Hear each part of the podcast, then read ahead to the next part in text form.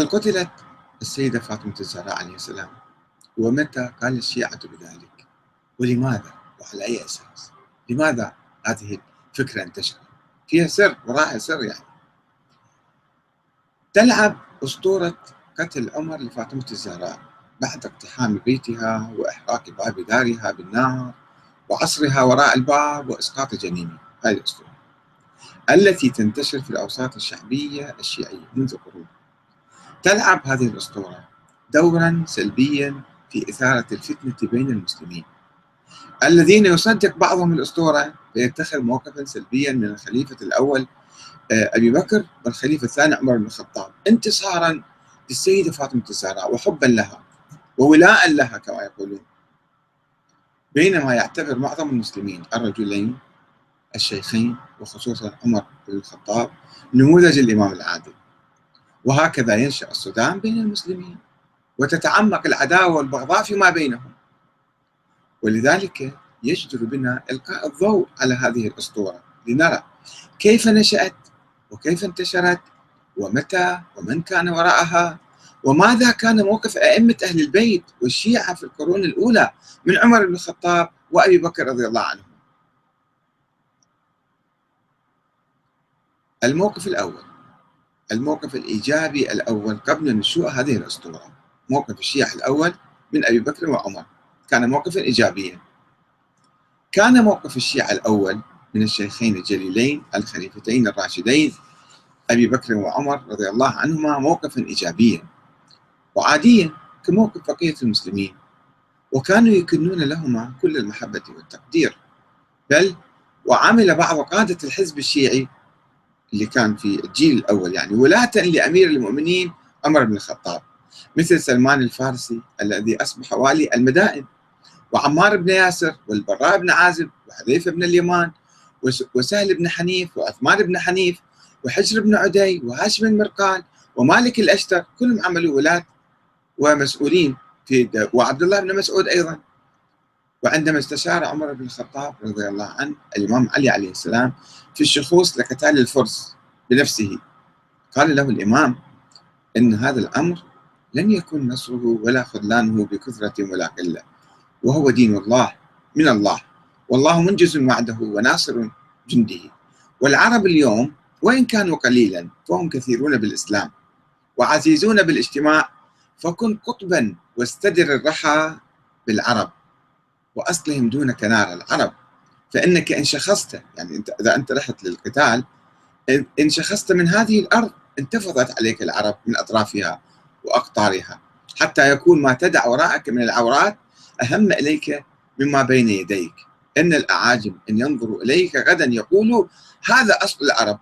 فإذا قطعتموه استرحتم فيكون ذلك أشد لكلبهم عليك وطمعهم فيك. هذا في العرب. لاحظوا الإمام كيف ينصح. عمر بن الخطاب أن لا يذهب بنفسه إلى الحرب.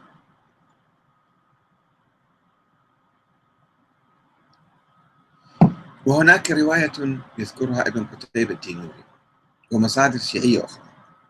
تؤكد هذا المعنى وتقول أن حجر بن عدي وعمر بن الحمق وعبد الله بن وهب الراسبي دخلوا على علي فسألوه عن أبي بكر وعمر ما تقول فيهما؟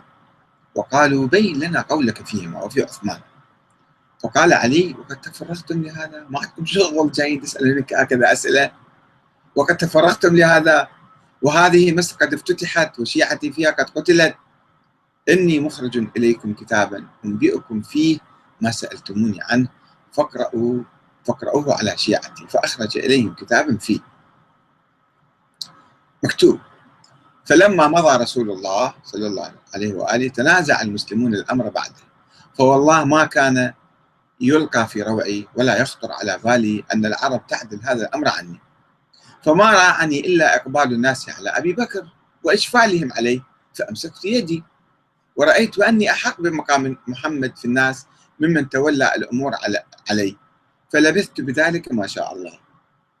ستة أشهر تقريبا. حتى رأيت راجعة من الناس رجعت عن الإسلام يدعون إلى محو دين محمد وملة إبراهيم عليهم السلام. فخشيت إن أنا لم أنصر الإسلام وأهله أن أرى في الإسلام ثلما وهدما.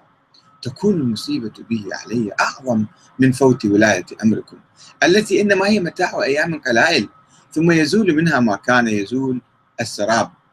فمشيت عند ذلك إلى أبي بكر وبايعته ونهضت معه في تلك الأحداث حتى زهق الباطل وكانت كلمة الله هي العليا وأن يرغم الكافرون. فتولى أبو بكر رضي الله عنه تلك الأمور فيسر وسدد وقارب واقتصد فصحبته مناصحا وأطعته فيما أطاع الله فيه جاهدا فلما احتضر بعث إلى عمر فولاه فسمعنا وأطعنا وبايعنا وناصحنا. فتولى تلك الأمور فكان مرضي السيرة ميمون النقيبة أيام حياته. فلما احتضر قلت في نفسي ليس يصرف هذا الأمر عني. فجعلها شورى وجعلني سادس ستة. ثم قالوا لي هلم فبايع عثمان وإلا جاهدناك. فبايعت مستكرها وصبرت محتسبا وقال قائلهم إنك يا ابن أبي طالب على الأمر لحريص. فقلت لهم أنتم أحرص حتى إذا نكمتم على عثمان فقتلتموه ثم جئتوني تبايعونني فأبيت عليكم وأبيتم علي فنازعتموني ودافعتموني ولم أمد يدي تمنعا عنكم ثم ازدحمتم علي حتى ظننت أن بعض الناس قاتل بعضكم قاتل بعض وأنكم قاتلية وقلتم لا نجد غيرك ولا نرضى إلا بك. فبايعنا لا فبايعنا لا نفترق عنك ولا نختلف. فبايعتكم ودعوت الناس ودعوتم الناس إلى بيعتي.